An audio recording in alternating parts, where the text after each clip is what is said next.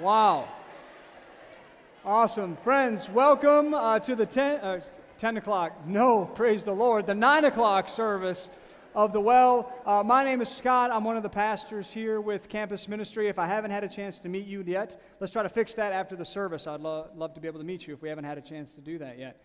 Uh, I'm going to be walking us into an amazing text that we find in Numbers chapter 21 uh, picking up on the story that we left off with uh, last week when Stacy uh, shared a, with us a great challenge that came right out of Numbers 13 and 14 the challenge to walk by faith and not by fear. Sadly, for Israel, they chose to not trust God's faithfulness uh, as He was walking them into the land that He had promised to them, the land that He had promised hundreds of years ago to their ancestor Abraham. They chose not to live uh, in faith, but instead to walk in fear. And when we live by fear and not by faith, that has consequences. In number 14, God pronounces uh, a sentence on Israel's unfaithfulness, not trusting Him and trusting His promises. And He says that you're going to wander in this desert for 40 years, for a whole generation. You're going to be in this desert. And so we, I want to show you quickly up on the screen here. We have a, uh, a map of the area. So we start over here. We, we, my bad. We start over here in, in Egypt. They go, God provides for them from Egypt all through this route. They get right up to the edge to cross over and walk up to the promised land, and they choose fear and not faith. And because of that, they wander in this area for the better part of 40 years as God raises up a new generation and asks them the question Will you walk by faith and not by fear? And that's what we're picking up uh, on the story today in Numbers chapter 21, near the end of that journey in the desert. Uh, at, uh, right around the edge of that time, Moses sends a letter to the king of Edom. This is Edom right over here. They, they go right over here. They're right on the edge of it. Moses sends a letter to the king. Edom are the ancestor, uh, ancestral cousins of Israel. There's a twin brother that Israel has named Esau. These are all Esau's descendants, so they're long lost relatives. They send a letter saying, Hey, uh, we would like to cross over into your land. We won't touch anything, we won't eat anything. We just want to cross over on our way up to the land that God promised us. And the king of Edom says, No, you can't cross over. If you cross over, we're going to go to war with you. And so they don't cross over. Some of you guys know that family grudges can go a long time. This one went on for a long time. They did not let Israel pass through Instead, they had to go from here. They can see it right there. Nope, sorry. Got to go the long way around Edom and up. And that's where we pick up the story in Numbers chapter 21, starting at verse 4. It says, They traveled from Mount Hor, right about there, traveled from Mount Hor along the route of the Red Sea to go around Edom. But the people grew impatient on the way.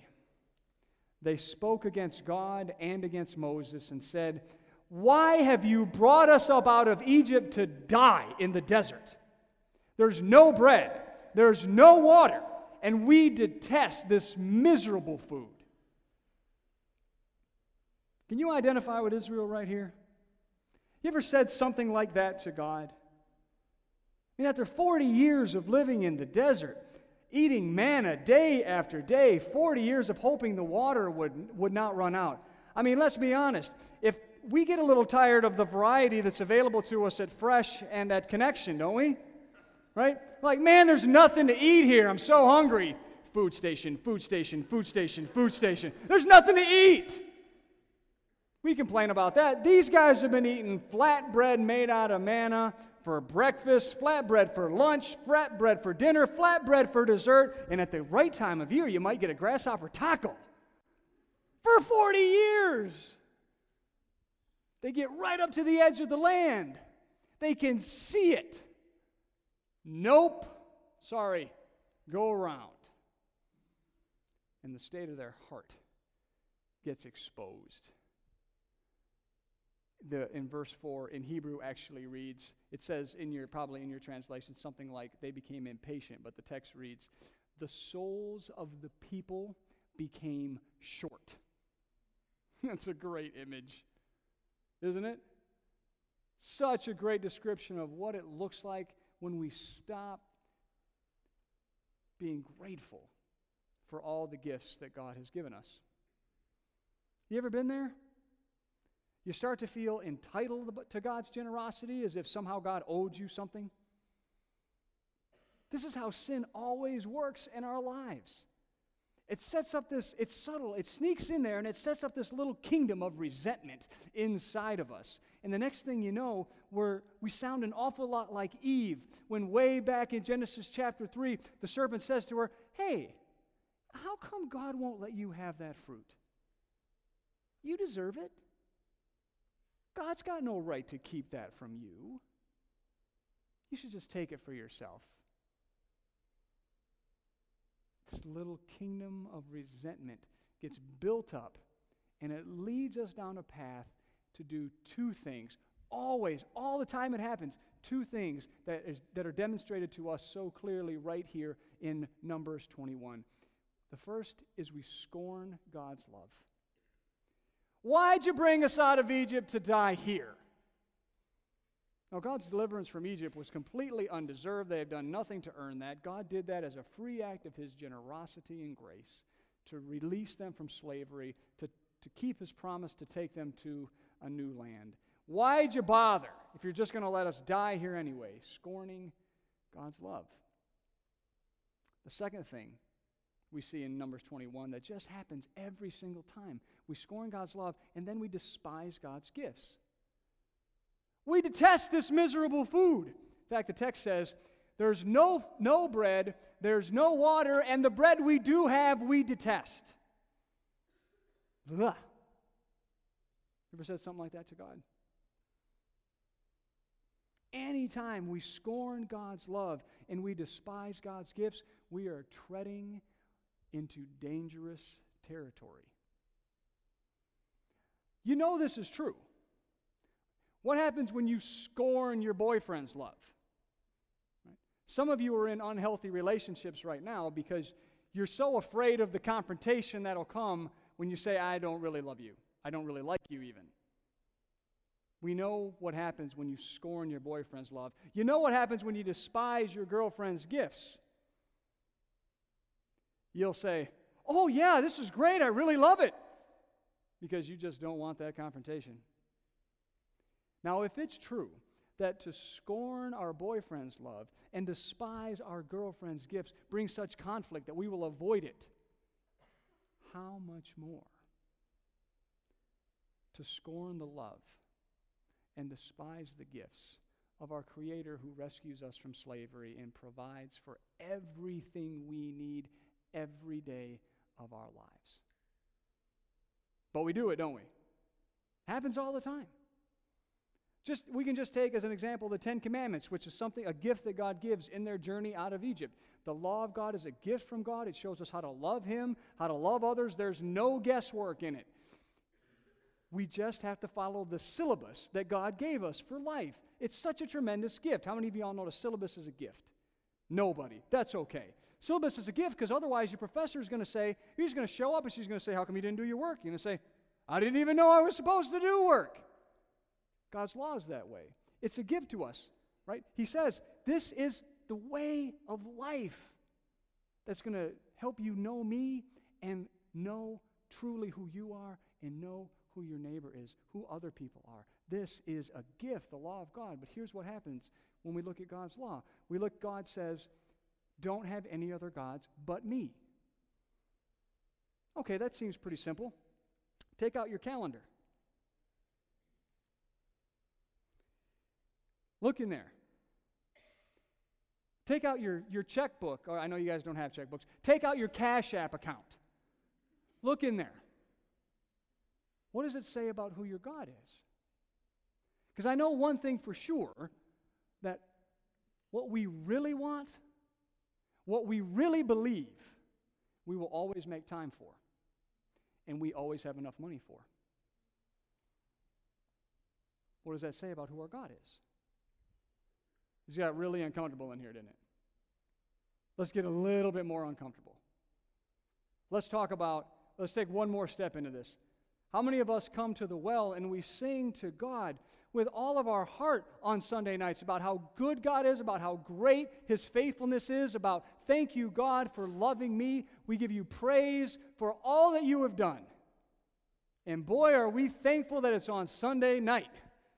Because if it was on Sunday morning, it might be a little bit more of a struggle because we're still working out the tithe that we gave to Jack Daniels the night before. Somebody knows what I'm talking about. Who's our God? Let's, let's go move on. God says, don't covet.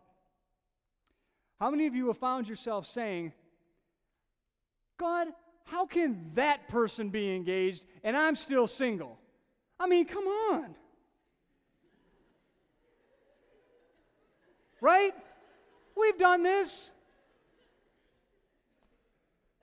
God, how did that person get accepted to the grad program? I work twice as hard as they do.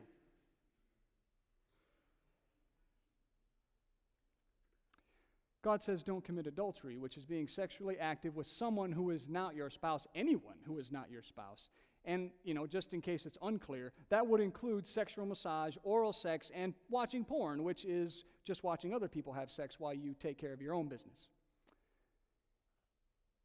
Any time we scorn God's love and despise his gifts, we are treading on dangerous ground. And God's response to Israel when they scorn his love and despise his gift demonstrates this for us. Verse 7, or excuse me, verse 6. Then the Lord sent venomous snakes among them. They bit the people, and many Israelites died. Yep. Snakes! That's the consequence death. The consequence of scorning God's love and despising his gifts. Every time, no exceptions. We see it over and over and over again in all these stories. It's a part of God that makes us very uncomfortable. Amen? Everybody else feels good about this? Not so much. No, this is a part of God's character that we are not at all comfortable with. We love that God delivers people from slavery in Egypt. That's good. Praise God for that, right? We love that God is going to bring and does bring justice to the evil regimes of the world. Yes, God, bring judgment toward ISIS. Yes, God, bring judgment on North Korea. Yes, God, bring judgment on Boko Haram. Yes to that. Yes, God, bring judgment on guys who shoot, who shoot into crowds of people in Las Vegas. We would love God to bring judgment on that. Yes, God, bring judgment onto people who plow through civilians walking down the street in New York, or like what happened this morning, yes, God, bring judgment onto somebody who goes into a church service and kills 20 people in Texas. Absolutely. We are very comfortable with God bringing judgment on those things. They deserve it. But what about me? What about what I deserve? Because when God's judgment is pointed toward me, I am much less comfortable with that. But this is the reality we see in Numbers 21 and in every subsequent and preceding story. Scorning God's love and despising God's gifts equal death. Every time, in every situation, for every person. Culture, religion, race, sexual orientation, socioeconomic status, they do not matter. Scorning God's love and despising God's gift equal death. That's true for you, it's true for me. And frankly, that should be the end of the story.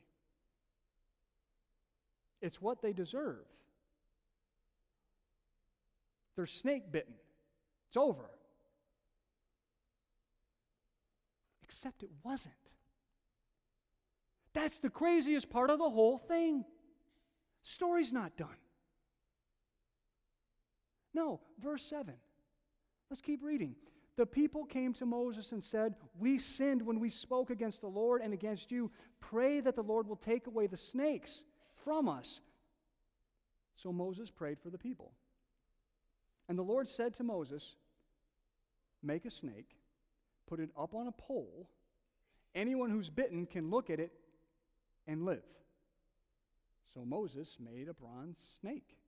He put it up on a pole, and when anyone was bitten by a snake and looked at the bronze snake, they lived. Huh? Weird. I mean, that's weird. God actually didn't do what they asked, did he? They asked Moses to pray, God, take away the snakes. Presumably, Moses prayed, God, take away the snakes. And that's not what God does.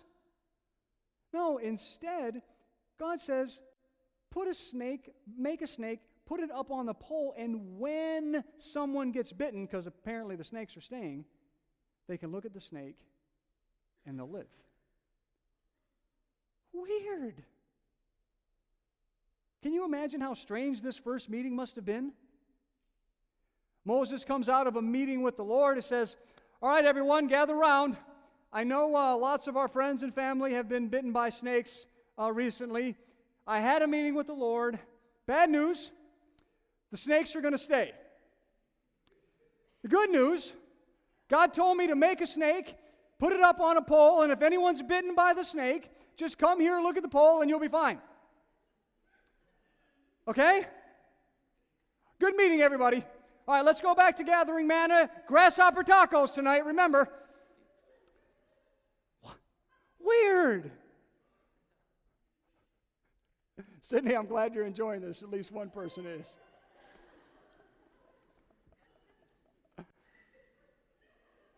God doesn't take away the snakes, but He makes a way for them to be delivered from the bite.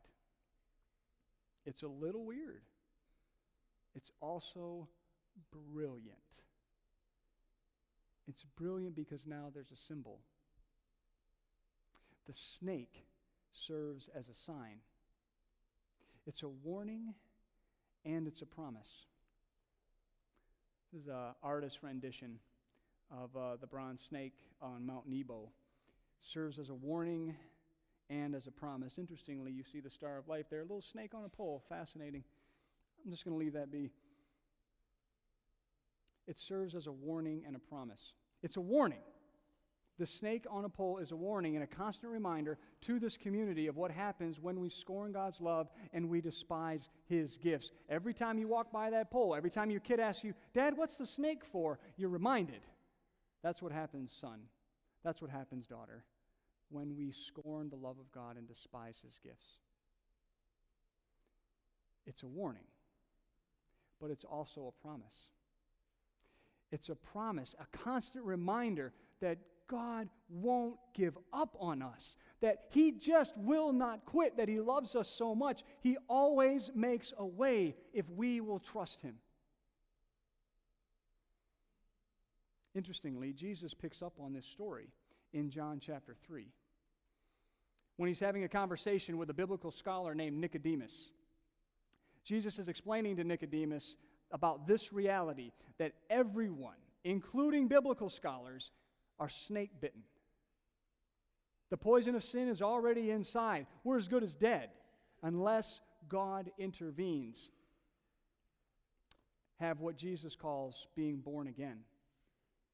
Jesus goes on in this conversation with Nicodemus in John chapter 3, starting at verse 14. Jesus says that just as Moses lifted up the snake in the desert, so the Son of Man must be lifted up, that everyone who believes may have eternal life in him.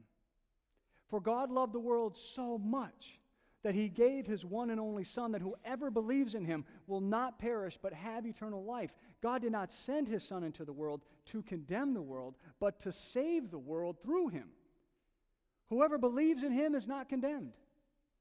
But whoever does not believe stands condemned already because they've not believed in the name of God's one and only Son.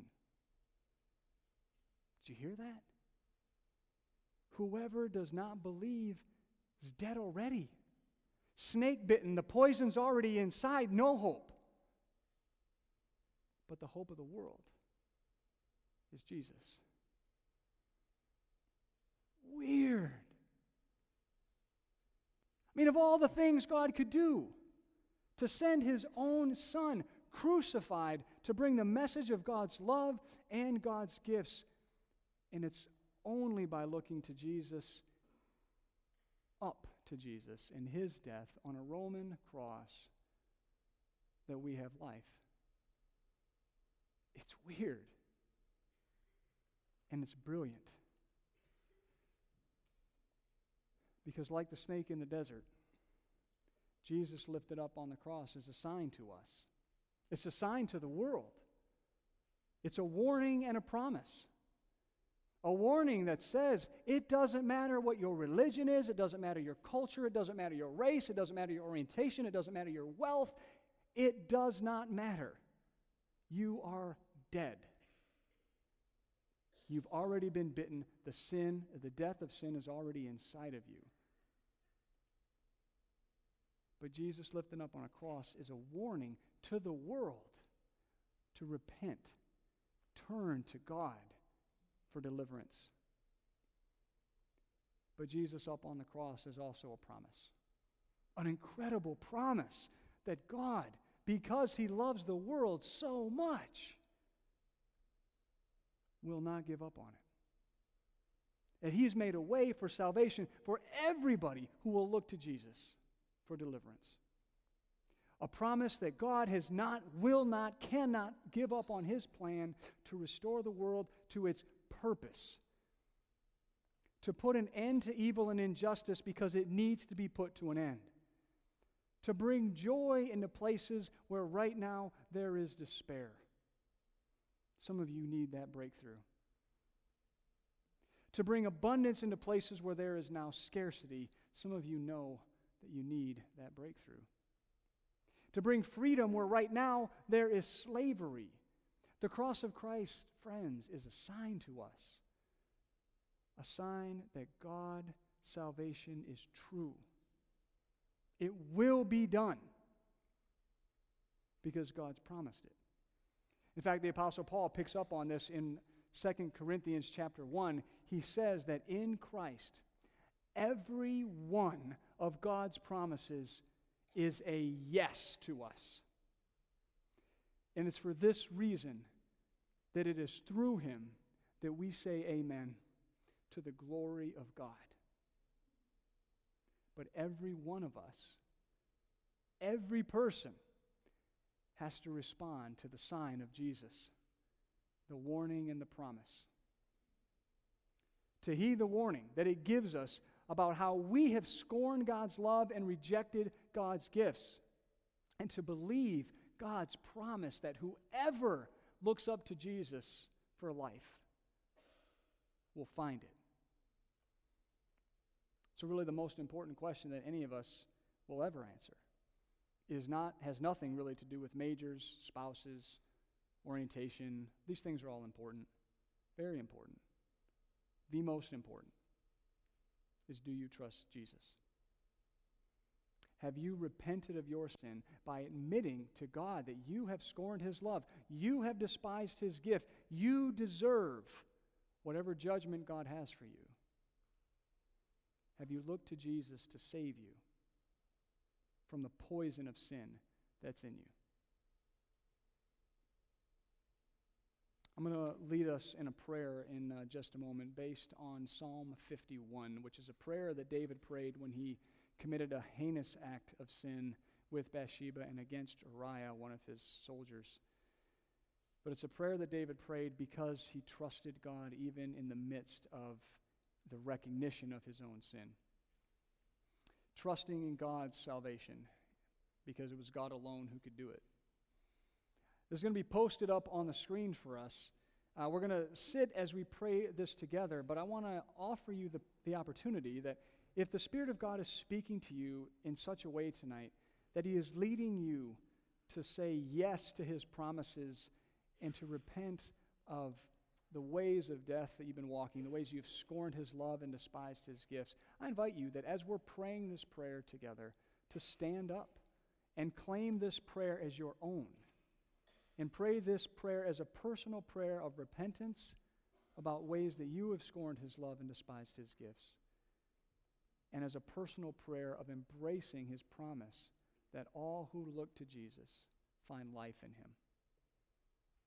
Because these promises of God are for you and for all who will look to Jesus for life. Let's pray this together. Have mercy on me, O God, according to your unfailing love, according to your great compassion. Blot out my transgressions, wash away all my iniquity, and cleanse me from my sin.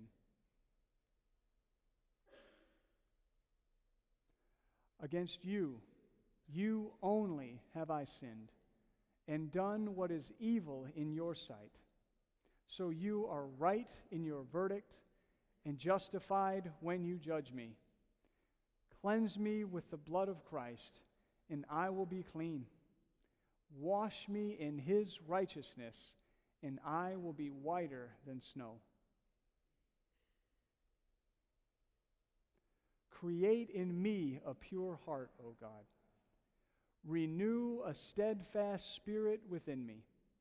Restore to me the joy of your salvation, and grant me a willing spirit to sustain me. Amen.